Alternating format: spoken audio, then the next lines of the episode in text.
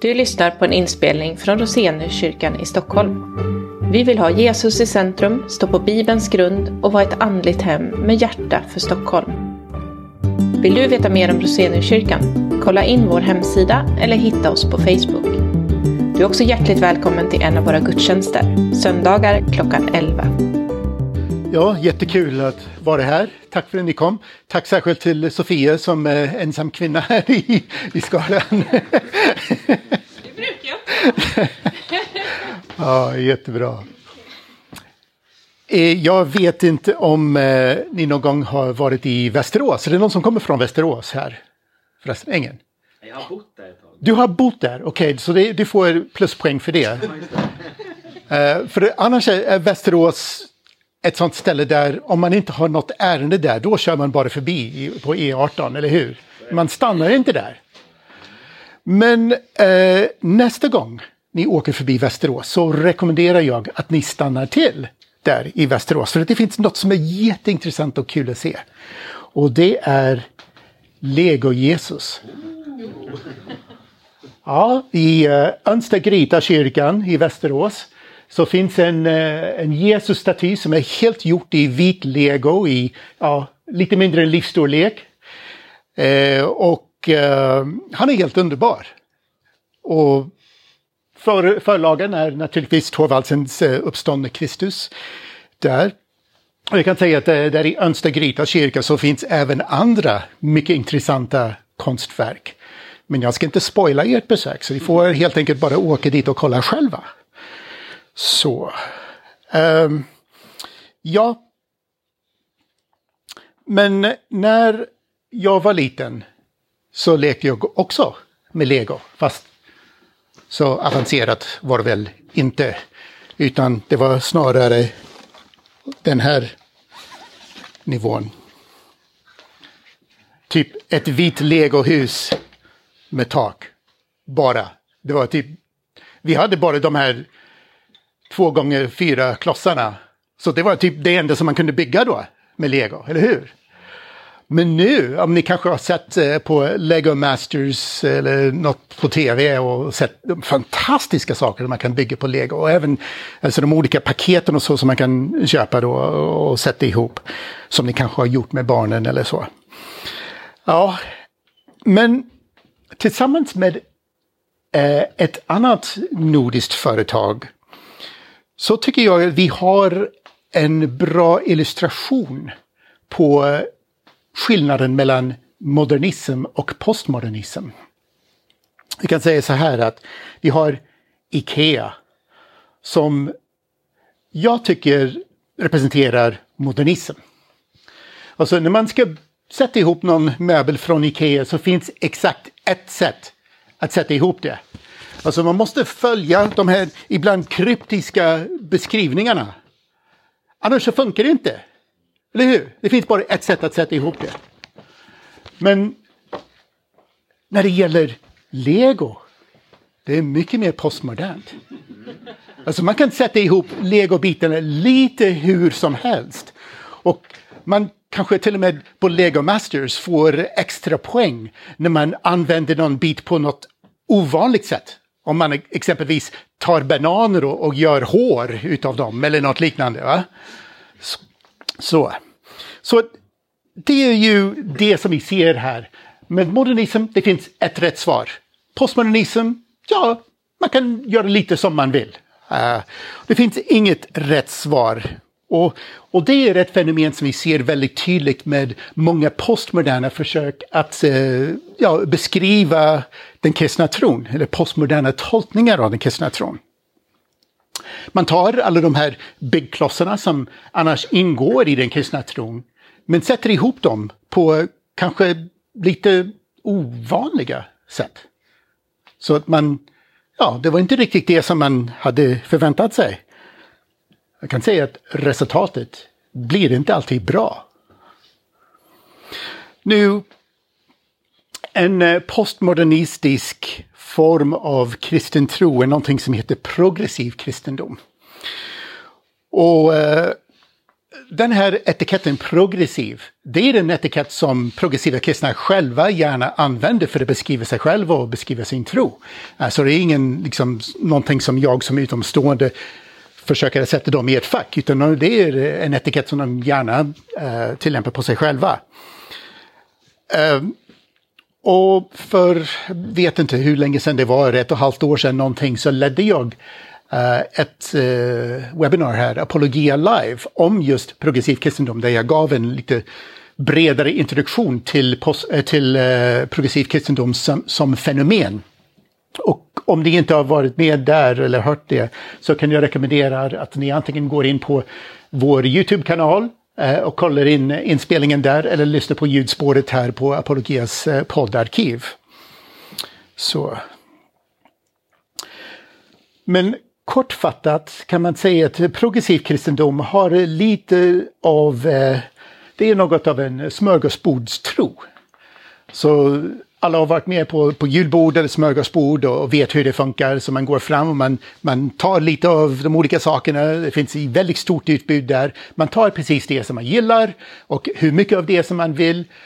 Och andra saker som man inte gillar, det lämnar man bara på bordet.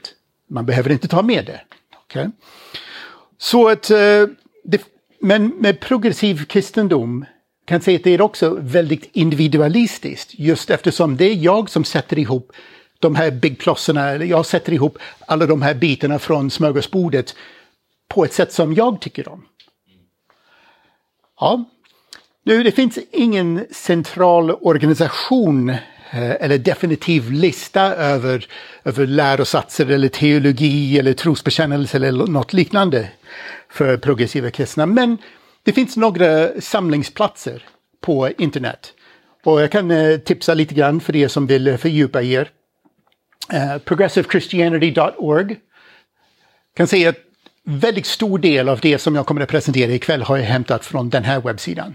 Uh, för det finns enormt många olika artiklar med mera där på, på den här webbsidan.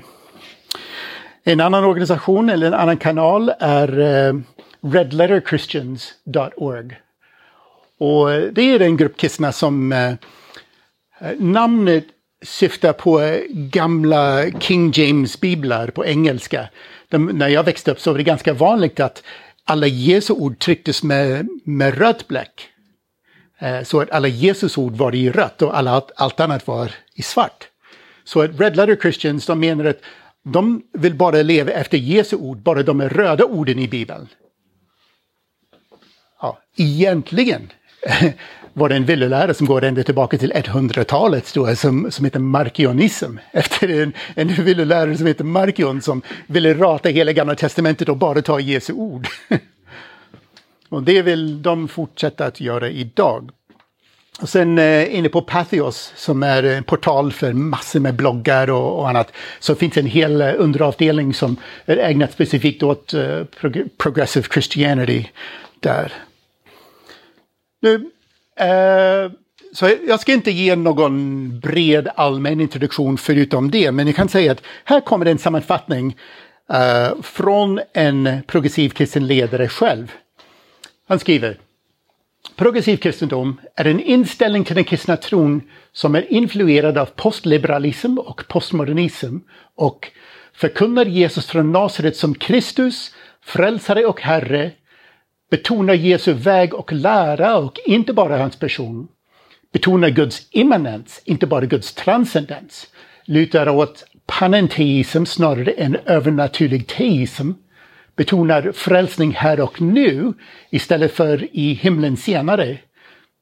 Betonar att bli räddad för ett robust, rikligt, evigt liv över att bli räddad från helvetet. Betonar de sociala och gemensamma aspekterna av frälsning istället för bara de personliga. Betonar social rättvisa som en integrerad del av det kristna lärjungaskapet. Tar Bibeln på allvar men inte nödvändigtvis bokstavligt, utan omfattar en mer tolkande metaforisk förståelse. Betonar ortopraxi istället för ortodoxi, alltså rätt handling framför rätt tro. Omfattar förnuft såväl som paradox och mysterium istället för blind trohet till rigida doktriner och dogmer. anser inte att homosexualitet är synd och hävdar inte att kristendom är det enda giltiga sättet att ha en relation till Gud. Det vill säga icke-exklusivt. Så här är det väldigt tydligt. Så på en och samma plats då har man en bra sammanfattning på allt, inte bara det som progressiva kristna tror på utan också det som de tar avstånd ifrån. Vi kommer att se det lite mer detalj nu när vi fortsätter. Men en hel del av det som stod där låter bra. Vill också förkunna Jesus Kristus som, som vår frälsare och uh, herre och, och ja, det som stod där. Och vi vill också liksom följa hans liv och lära och mera. Så det finns en hel del bra saker där. Men grejen är med, med progressiv kristendom är att när man börjar att gräva lite djupare vad som ligger bakom själva orden som de använder så, så ser vi att de egentligen menar lite andra saker än det som lite mer klassiskt kristna alltid har te- tänkt eller förstått när, när de har använt samma ord. Nu, det är naturligtvis ett enormt fält och det finns hur mycket som helst som man skulle kunna säga. Men ikväll vill jag bara fokusera på Jesus. Ett annat evangelium, min progressiva Jesus. Men eftersom progressiv kristendom är väldigt postmodernt och individualistiskt så kan jag också poängtera här att allt som jag kommer att säga ikväll behöver inte alla progressiva kristna nödvändigtvis skriva under. Så att om jag kommer med ett citat när någon progressiv kristen som har skrivit det här i en blogg eller någonting eller i en bok, då betyder det inte att alla progressiva kristna skulle stämma in på samma sak. Men det finns, jag har försökt så gott som möjligt att ta de här breda tendenserna som jag ser här. För att in, för att, ja. så gott som möjligt ge en rättvis bild av hur de tänker och tror. Nu, när det gäller Jesu gudomlighet eh, så brukar prog- progressiva kristna säga väldigt positiva saker om Jesus. Och många vill ha Jesus just som centrum för sin tro.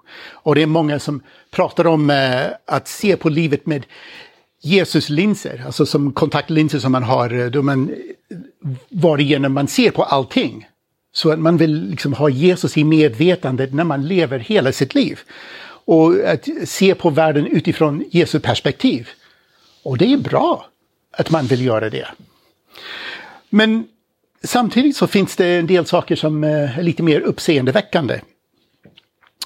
Ett återkommande tema som vi möter hos progressiva kristna är att Jesus är inte samma sak som Kristus. Okej. Okay. Ja, Jesus och Kristus inte är samma sak. Ibland eh, använder progressiva kristna ett eh, vanligt knep när de gör sig lite lustig över saker som de säger att vanliga kristna tror på. Man läser ofta saker som, ja, jag tar det här citatet från Peter Enns, mycket känd teolog. En teolog som jag egentligen gillar. Jag lyssnar på hans podd varje vecka och jag har läst flera av hans böcker och så. Jag håller inte med honom, men jag tycker att han är duktig och, och har många intressanta tankar. Men han gör sig lustig och skriver så här. Visste du att Kristus inte är Jesu efternamn? Okej, okay, gott folk. Låt oss reda ut en sak. Kristus är inte Jesu efternamn. Även om du är arg så är hans efternamn fortfarande inte Kristus. Ja, men kom igen. Jag känner inte någon kristen som tror på allvar att Kristus är Jesu efternamn. Så han skapar någon slags halmgubbe då som, gör sig, som han gör sig lustig över då för att presentera en annan bild av Jesus. Där han kör in den här kilen mellan en historisk mänsklig Jesus och någon slags gudomlig Kristus.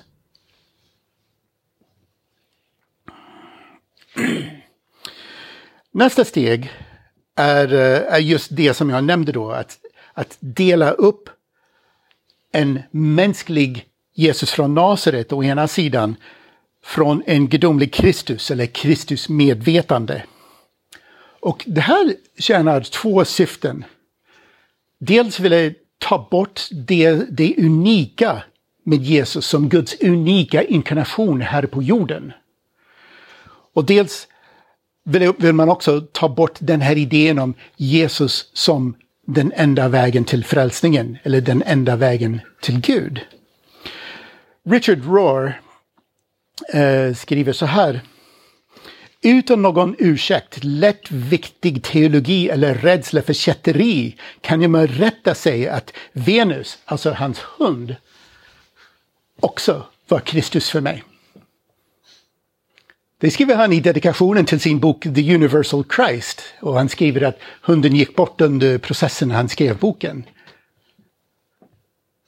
Ja, så han säger att eh, den här hunden, fina hunden, Venus, var också Kristus för honom. Ja. Eh.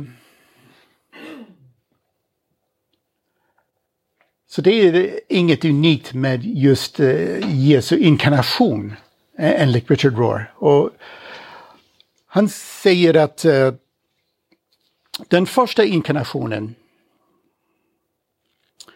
eh, den första inkarnationen var det ögonblick som beskrivs i Första Moseboken ett, då Gud förenades och blev ett med det fysiska universum och blev ljuset inuti allting.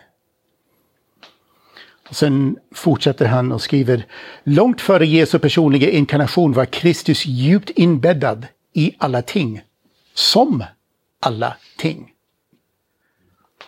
Nu, jag ska inte fördjupa mig så jättemycket mer i Richard Rohr ikväll, för att imorgon kväll så ska jag fokusera bara på Richard Rohr eh, på Apologia Live. Det, det är den, ett webbinar som vi har, så att om ni vill eh, höra lite mer om eh, Richard Rohr och hur han tänker och så, så får ni gärna eh, vara med i, imor- imorgon kväll. Eh, annars så kommer det också spelas in så att det blir tillgängligt via Apologia-podden och, och vår YouTube-kanal efteråt. Nu, eh, Philip Gulley är en församlingsledare och författare som har inspirerat Richard Rohr. Och han skriver i boken If the Church Were Christian att Jesus aldrig sa sig vara utan synd.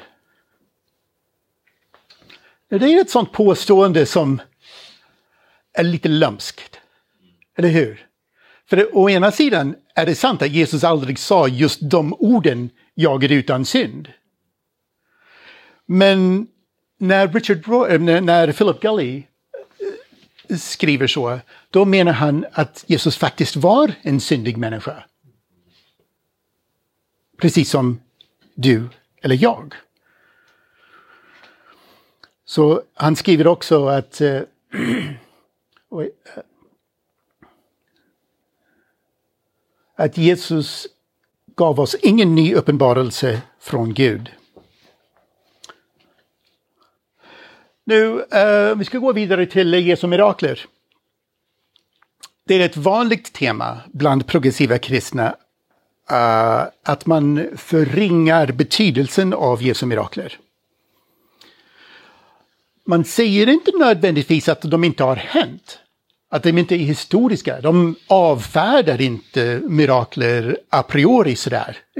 Och åtminstone de flesta progressiva kristna inte gör det. Det är några som gör det. Uh, utan, uh, ja, de som säger att just historiciteten inte är huvudpoängen med miraklerna. Och det ligger någonting i det, fast det är också lömskt. Här kan vi se att det finns en hel del likheter, men också väsentliga olikheter med gammaldags liberal teologin. Så enligt den, den gamla liberal teologin eh, som grundar sig mer på eh, deism eller naturalism som världsåskådning, där Gud antingen inte kan eller inte vill gripa in i mänskliga angelägenheter. Eh, och det är därför att det inte sker några mirakler.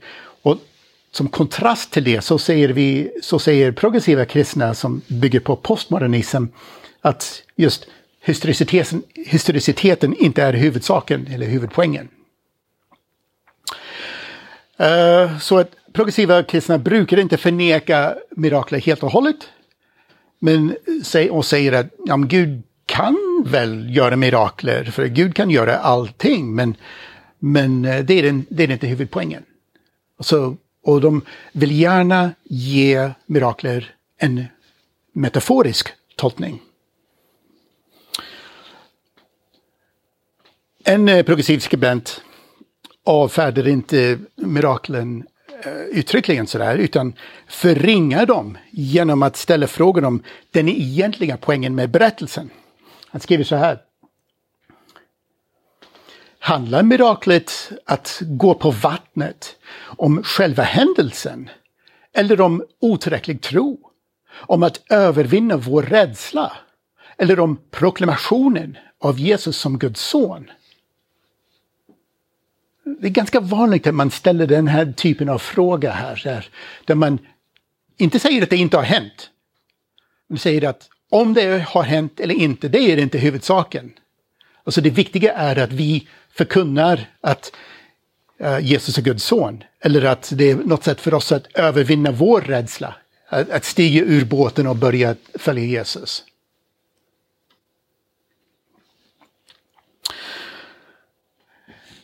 Philip Gulley, som jag precis har citerat, har också skrivit: jag får ofta frågan om jag tror att Jesu mirakler verkligen ägde rum. En gång i tiden svarade jag positivt och var säker på att händelserna i Bibeln hade inträffat precis som de var skrivna. Men det säger jag inte längre. Nu tolkar jag dessa händelser som bekräftelse från människor som levde före upplysningstiden på Jesu förvandlande närvaro.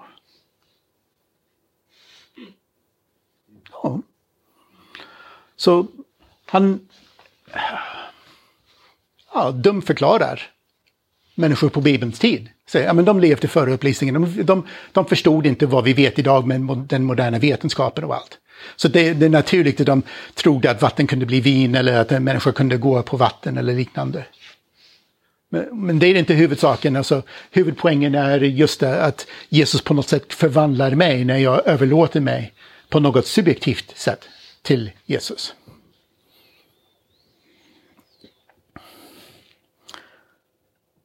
En annan skribent, David Caden, skriver: den här berättelsen ber, ja, det handlar om eh, människor med spetälska som Jesus helade. Den här berättelsen ber om att få tillämpas i vår tid, när så många av våra H B T Q-syskon känner sig ovälkomna i våra församlingar. Det är inte speta, de är inte spetälska, men har fått känna sig som spetälska. Och på grund av den irrationella rädslan hos många icke-muslimer har även våra muslimska syskon fått känna sig marginaliserade. En marginalisering som konkretiseras i reseförbud och hatbrott. Om Jesus rördes tillräckligt av medlidande för att korsa en fast gräns och utföra ett mirakel där han rörde vid människor, kan vi, hans efterföljare, säkert också beröra och till och med omfamna dem som har fått känna sig marginaliserade i vår värld.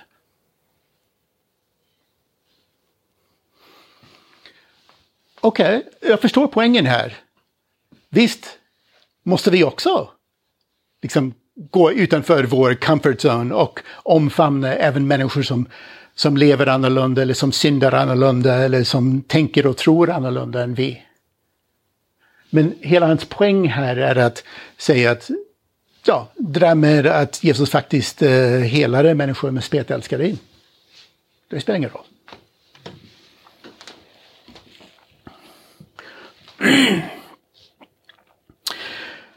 Sen finns en berättelse i de tre synoptiska evangelierna där Jesus helar en, en demonsatt blind person eh, som finns där i, i dessa texter.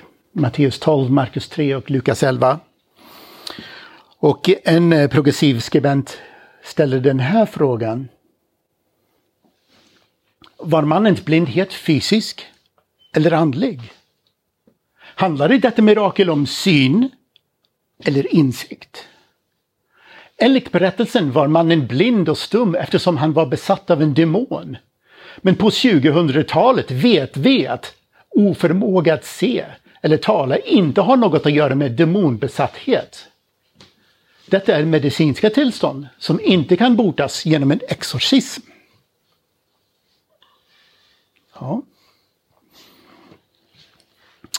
Och angående bespisningsundren. Det är flera progressiva kristna som avfärdar miraklet eftersom Jesus eller Gud inte utrotar hunger idag. Om Jesus faktiskt kunde föda tusentals människor med några bröd och en liten mängd fisk och ha korgar med rester, varför avskaffar inte Jesus eller Gud hunger, undernäring och svält? Ja, det är en bra fråga, alltså lidandets problem. Det är en legitim fråga. Men det har ingenting att göra med om Jesus faktiskt har gjort ett mirakel då och gett, gett mat till tusentals människor. Eh, den här eh, skribenten menar att den här berättelsen ska förstås istället för att det ska inspirera oss till givmildhet. Att vi ska ge av de resurserna som vi har till de som har det sämre ställt. Och det är också en bra grej. Men det kanske inte är det som är först och främst poängen med själva berättelsen. Och samma skribent också skriver om eh, förklaringsberget. Om syftet med förklaringsberget var att avslöja för lärjungarnas inre krets att Jesus var gudomlig, då förstod de inte detta. Att Mose och Elia dyker upp och att Guds röst säger lyssna på honom verkar antyda att lagen och profeterna inte är lika viktiga som Jesus. Oj, oj, oj, oj. Här har vi det. Alltså, Bibeln betyder ingenting. Eller Bibeln betyder så lite jämfört med vad kristna alltid i alla tider runt om i hela världen alltid har trott om Bibeln. Att det är Guds ord till mänskligheten. Ja, men, ja, lagen och profeterna är inte lika viktiga som Jesus. Det är bara att tänka, what would Jesus do? Ja, det räcker med det.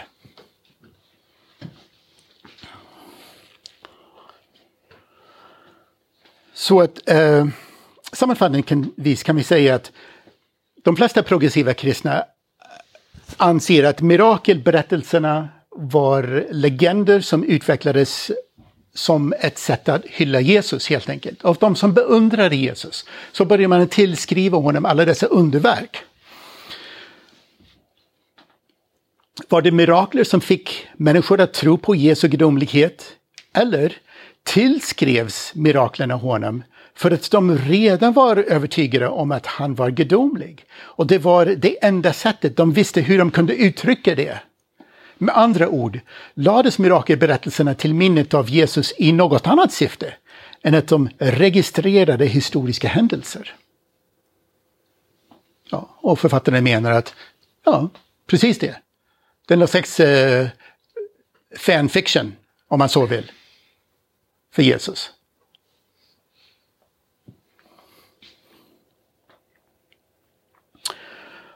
Nu... Eh, kommer vi till det som verkligen är centralt i den kristna tron. Med försoningen och uppståndelsen. Jesu kors, korsfästelse och uppståndelse. Vi kan säga att en sak som så gott som alla progressiva kristna har gemensamt är att de förkastar idén om att Jesus tog straffet för världens synd på sig när han dog på korset. Så att de förkastar penal substitution eller Jesus ställföreträdande död för för uh, världens synd. Och man beskriver ibland penal substitution som kosmisk barnmisshandel. Det är faktiskt ganska vanligt om man hör det. Att Gud var så arg och kunde inte kont- kontrollera sin ilska och liksom misshandlade sin son Jesus till döds. Ja. Steve Chalk, som är en inflytelserik eh, engelsk kristen ledare och, och som har blivit progressiv, han var mycket mer evangelikal förut. Eh, han skriver så här om den klassiska, eller det som han vill karaktärisera som den klassiska kristna gudsbilden. En hämndlysten fader som straffar sin son för ett brott som han inte ens har begått. Det är förståeligt att både människor inom och utanför kyrkan har funnit denna förvrängda version av händelserna moraliskt tvivelaktig och ett stort hinder för tron. Djupare än så är dock att sådan idé står i total motsättning till påståendet Gud är kärlek. Så jag menar det som, precis det som, ja, det är flera saker man kan säga här. För det första så, så ger han någon slags snedvriden bild på den klassiska kristna tron om försoningen. Alltså en hämndlysten fader som straffar sin son så, som att det var någon slags godtyckligt eller helt utan reson grej som, Jesus, som Gud gjorde och straffade Jesus och pinade Jesus till döds och så. Så att han ger en, en falsk bild av den klassiska kristna förståelsen av försoningen för det första. Men sen eh, att han försöker sätta in den här kilen mellan en klassisk förståelse av Jesu försoningsverk och Guds kärlek. Istället för att se att det som Jesus gjorde var verkligen ett uttryck för Guds kärlek. Som det står i Romarbrevet kapitel fem och vers åtta. Nu har jag inte planerat det här, jag bara improviserar.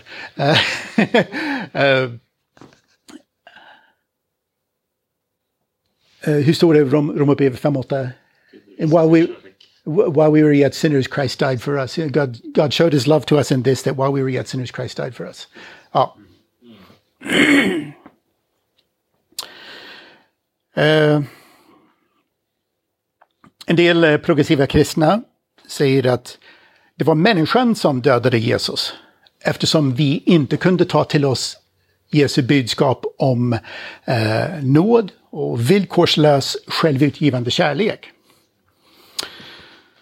Och Richard Rohr säger att Jesu våldsamma död strider mot Jesu eget budskap.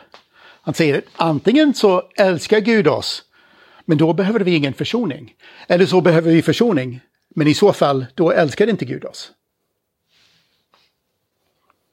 Och en annan progressiv kristen skriver så här. Men vi måste ta det ett steg längre och inse att korsfästelsens centrala roll som nyckeln till den gudomliga frälsningsplanen var ett påhitt som skapades av de rika och mäktiga för att ersätta den enkla sanningen att Jesus avrättades för han motsatte sig att samma elit förtryckte de fattiga. Ja, jag vet inte hur många gånger jag har läst evangelierna. Men jag kan säga att det där har aldrig slagit mig när jag läser det i själva Bibeln. Och samma författare skriver i en annan artikel. Jesus korsfästes helt enkelt för att han var en bråkstake. Jesus hade helt enkelt startat en rörelse som hotade maktstrukturen. Det etablerade ekonomiska och sociala systemet som gynnade de rika och mäktiga och därför eliminerades han. Pilatus var en hänsynslös guvernör som utan tvekan samarbetade med de ekonomiska intressen och han gav order om att Jesus skulle avrättas som tillfälle gavs. Jesu död var varken central eller perifer i Guds frälsningsplan. Det finns många anledningar till att Jesus korsfästes, men att blidga en arg Gud och ge evig frälsning åt dem som, tar, eh, som tror var inte en av dem. Han kan ha levt till en mogen ålder, men hans revolutionära livsstil bestämde något annat. Ja, jag saknar ord. Och även Rob Bell som eh, också har gjort den här vandringen från att vara liksom, eh, väldigt evangelikal och så har blivit mer och mer progressiv. Och så. Han skriver så här. Eh, Behövde Jesus dö? Nej. Det gjorde han inte. Han blev dödad. Så att det, Jesu död ingick inte i Guds plan. Det var inte Guds plan från evigheter. Det var, inte ens när det hände var det Guds plan. Nu, eh, många progressiva kristna har inspirerats av en fransk filosof och litteraturvetare som heter René Girard. Och Girard utvecklade en teori om mimetiskt våld. Uh, idén att konflikter och strider uppstår mellan individer och mellan olika grupper och nationer uh, när båda vill ha samma sak samtidigt. Och för att skapa harmoni så samarbetar dessa stridande parterna genom att hitta en ny syndabock som de tillsammans kan bekämpa. Och de lägger hela skulden för konflikten på just den här syndabocken. Och sen dödar de syndabocken på något symboliskt sätt, eller kanske till och med bokstavligt sätt, som i fallet Jesus här. Uh, och det är precis det som Girard menar hände på korset. Och vi ser att den progressiva tänkaren uh, Lou Cavar återspeglar Girards idéer så här. Läran om ställföreträdande försoning säger att Gud kräver betalning för varje synd som vi någonsin har begått. I detta sammanhang var Jesu lidande och död betalningen för varje synd som begåtts av människor. Detta gör Jesus till en magisk syndabock och Gud till en bokhållare som vill att skulder ska betalas. Jag anser att begreppet försoning genom substitution är oförenligt, oförenligt med den Gud som uppenbarades av Jesus och som Johannes, lärjungen som Jesus älskade, kallade kärlek. En Gud som kräver en annan människas död för sonens skuld är helt enkelt grym och barbarisk.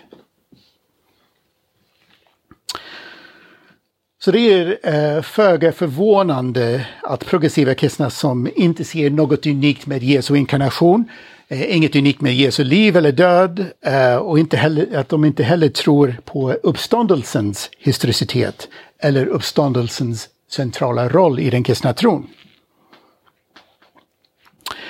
Eh, många beskriver uppståndelsen som en mystisk upplevelse och inte som en historisk händelse. Uh, ja, så det, det var någonting som lärjungarna upplevde på ett subjektivt och personligt sätt och inte någonting som de faktiskt såg med sina ögon. Vi tror att Guds vilja och väg uppenbarade sig Jesus från Nazaret. Vi tror att den historiska Jesus, den judiska rabbinen och snickaren som levde i det antika Palestina, blev, Christ, blev Kristus. Lägg märke till. Här har vi den här uppdelningen mellan Jesus och Kristus. Den historiska Jesus från Nazaret, historisk Jesus, judisk rabbin, blev Kristus när hans anhängare mötte honom mitt ibland dem efter hans jordiska död. Men lägg märke till är att det här med att människor mötte Jesus, det, var, det handlade inte om att de mötte en levande människa igen. Utan det handlade om någon slags subjektiv eh, religiös erfarenhet. Eh, den heliga anden väckte dem till insikt om kraften, om kraften i Jesu närvaro mitt ibland dem. Jesus blev levande när de litade på att hans kärlek, vägledning, stöd, tröst och utmaning fanns kvar hos dem även när hans fysiska kropp inte gjorde det. Jesu liv, död och uppståndelse ger oss inspiration och utmanar oss att leva som Jesu efterföljare idag. Så det som människor har berättat om i evangelierna var helt och hållet subjektiva upplevelser. Har ingenting att göra med att möta en människa som var död och blev levande igen på den tredje dagen. Och det här är ju, det här citatet är från en progressiv församlings webbsida. De skriver så här på sin församlings webbsida. Och lägg märke till i det här citatet vem som reses upp från de döda. När kristna talar om Kristi uppståndelse förkunnar de kanske att döden inte fick sista ordet i berättelsen om Jesus, eftersom hans anhängare restes upp till att bli hans nya kropp. När de säger att de tror på de dödas uppståndelse förkunnar de kanske att oavsett hur mycket en person har gett efter för destruktiva tendenser är nytt liv alltid möjligt. Härligt. Ja. Så Jesus har inte uppstått från de döda. Men det är vi, när vi liksom lämnar eh, allt det destruktiva som vi har inom oss, allt det destruktiva som vi har gjort eller som har, människor har gjort mot oss. Det är det då, att det är vi som reses upp. Det är vi som blir Kristi kropp. Det är vi som, som är det nya livet.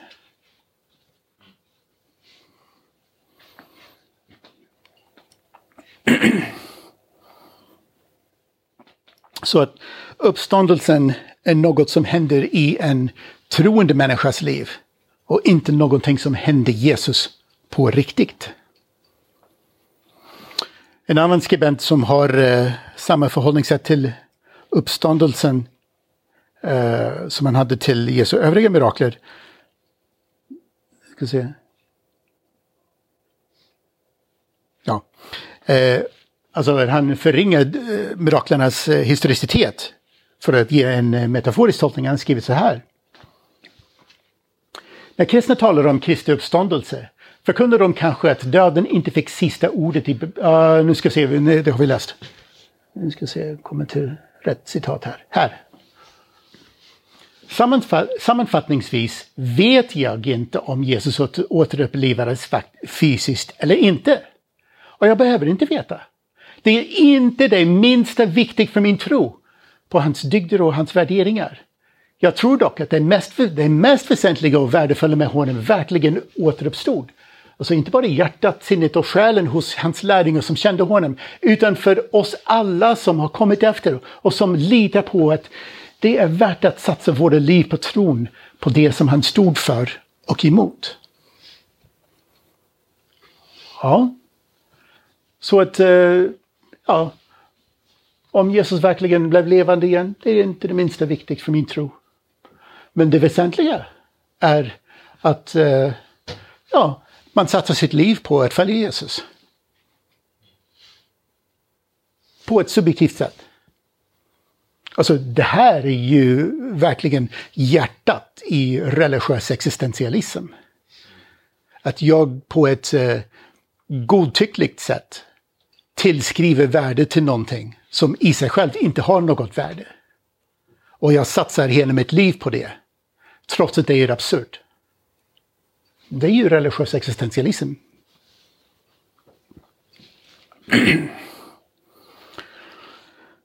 Nu på, eh, på den här webbsidan progress, progressivechristians dot org progressivechristianity dot org står det så här. Att vandra på Jesus vägen utan att förneka att Gud också förser mänskligheten med andra vägar. Det är intressant för att eh, vi ser att de flesta progressiva kristna förespråkar antingen någon form av religiös inklusivism eller religiös pluralism.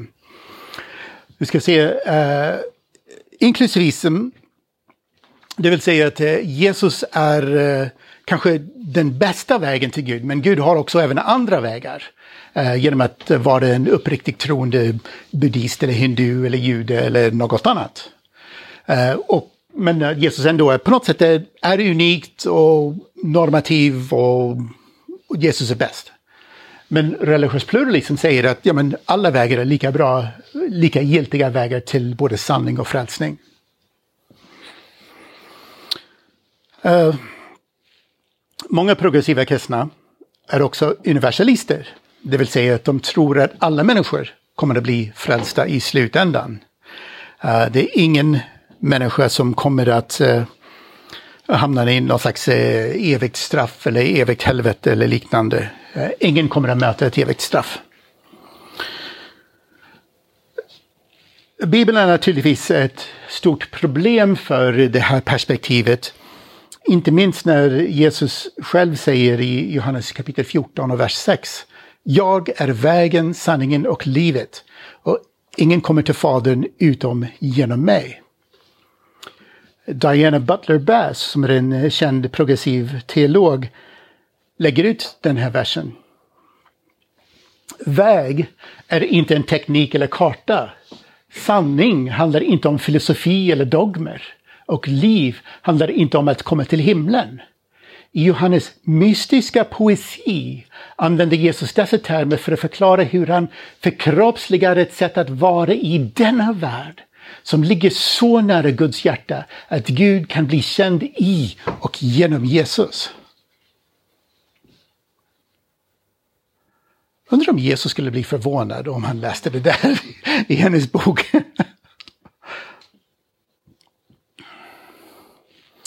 Ja... Eh, progressiva kristna, de eh, presenterar en bild på Jesus som jag i alla fall inte känner igen från Bibeln. Men det är dock inget problem för många progressiva kristna, för just för att de har en helt annan syn på Bibeln, en helt annan bibelsyn än vad vi som evangelikala kristna har. En del progressiva kristna avfärdar evangelikal kristen tro genom att påstå att evangelikala kristna upphöjer Bibeln till den fjärde personen i treenigheten. Alltså jag har hört det jätteofta. Som att vi tillber Bibeln då, när, när progressiva kristna vill bara tillbe Jesus. Uh, och det är naturligtvis bara en handgubbe. Uh, och det är många som, som säger, ja, men jag älskar Bibeln. Alltså, precis innan de precis omtolkar Bibeln eller avfärdar Bibelns mirakelberättelser och, och andra verser som att Jesus är den enda vägen, så säger jag, ja, men jag älskar Bibeln och tar Bibeln på allvar. Inte bokstavligt, men på allvar. Som om att de som tolkar Bibeln bokstavligt inte tar Bibeln på allvar. Och, och egentligen är deras definition på att ta Bibeln bokstavligt, det är inte ens det som vi gör överhuvudtaget. Så det är också en sån handgubbe som man skapar. Uh, Bibeln som den fjärde personen i treenigheten. Och ibland så säger de saker som att, ja, men vi tror inte att Bibeln uh, ramlar ner från himlen som ett färdigt paket. Nej, det tror inte någon kristen. Nej, muslimer kanske, Koranen kommer lite närmare den bilden, men det är ingen kristen som tror på det. Ja, så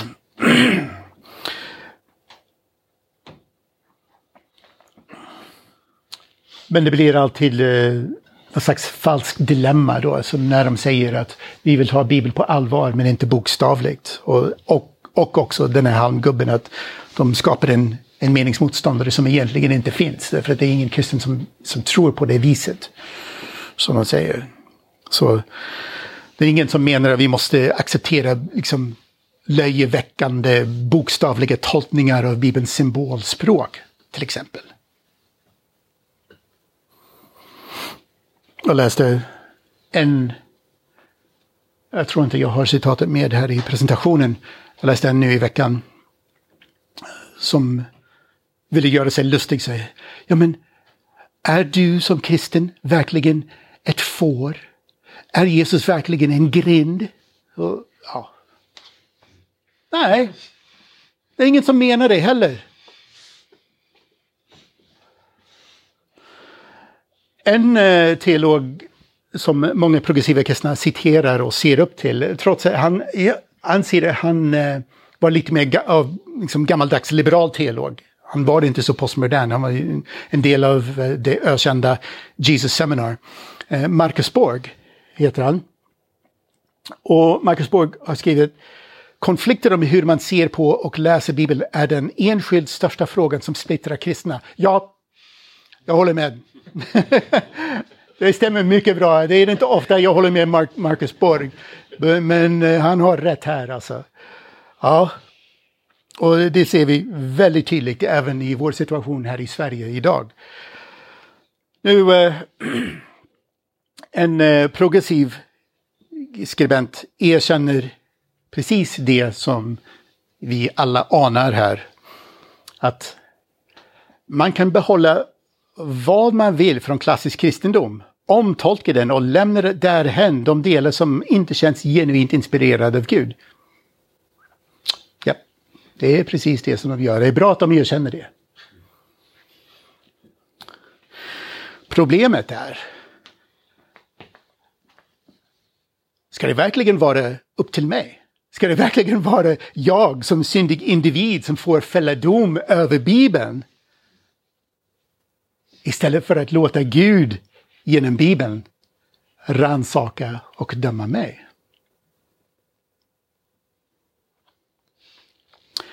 Nu nästan alla citat som jag har presenterat ikväll kommer från nordamerikanska eller engelska progressiva kristna. Men det finns även här i Sverige. Och jag har letat efter eh, citat om Jesus just från olika svenska progressiva kristna. Uh, men har inte hittat så jättemycket. Uh, och för det mesta när svenska progressiva kristna skriver så är det mer en uppgörelse med det som de anser vara den här kristna frikyrkosubkulturen. Uh, så de skriver inte så mycket om själva teologin, utan det är mer den här uppgörelsen uh, som de skriver om. Men om ni råkar se bra citat från svenska progressiva kristna på sociala medier eller liknande, så får ni gärna tipsa mig om det. Så jag, jag vill gärna samla in sånt. Eh, slutligen kan jag säga att bästa botemedlet mot progressiv kristendom är just en genomtänkt, välgrundad teologi som bygger på Bibeln. Bibeln är den mest pålitliga källan till kunskap om Jesus Kristus. Och inte mina subjektiva känslor och tankar. Och om man förkastar källan, då ger man också upp alla trovärdiga anspråk på att säga något meningsfullt överhuvudtaget om Jesus. Hur kan jag uttala mig om den historiska Jesus när jag inte litar på de historiska källorna som skrevs av ögonvittnen? Så om och när du möter en progressiv kristen som kanske uttrycker något av de här idéerna som jag har presenterat ikväll, så kan du ställa något av dessa följande frågor. Och jag har fått lite inspiration av Greg Kukles bok Vinnande taktik här. Första frågan: aha, hur kom du fram till, till denna slutsats? Det var inte genom historisk forskning man kommer fram till det. Det är inte genom att man läser i Bibeln och kommer fram till det. Och hur vet du att det är sant? Och på vilken grund tror du att jag har fel? Och om det är något som bara känns bra för dig, varför kan jag bry mig om det?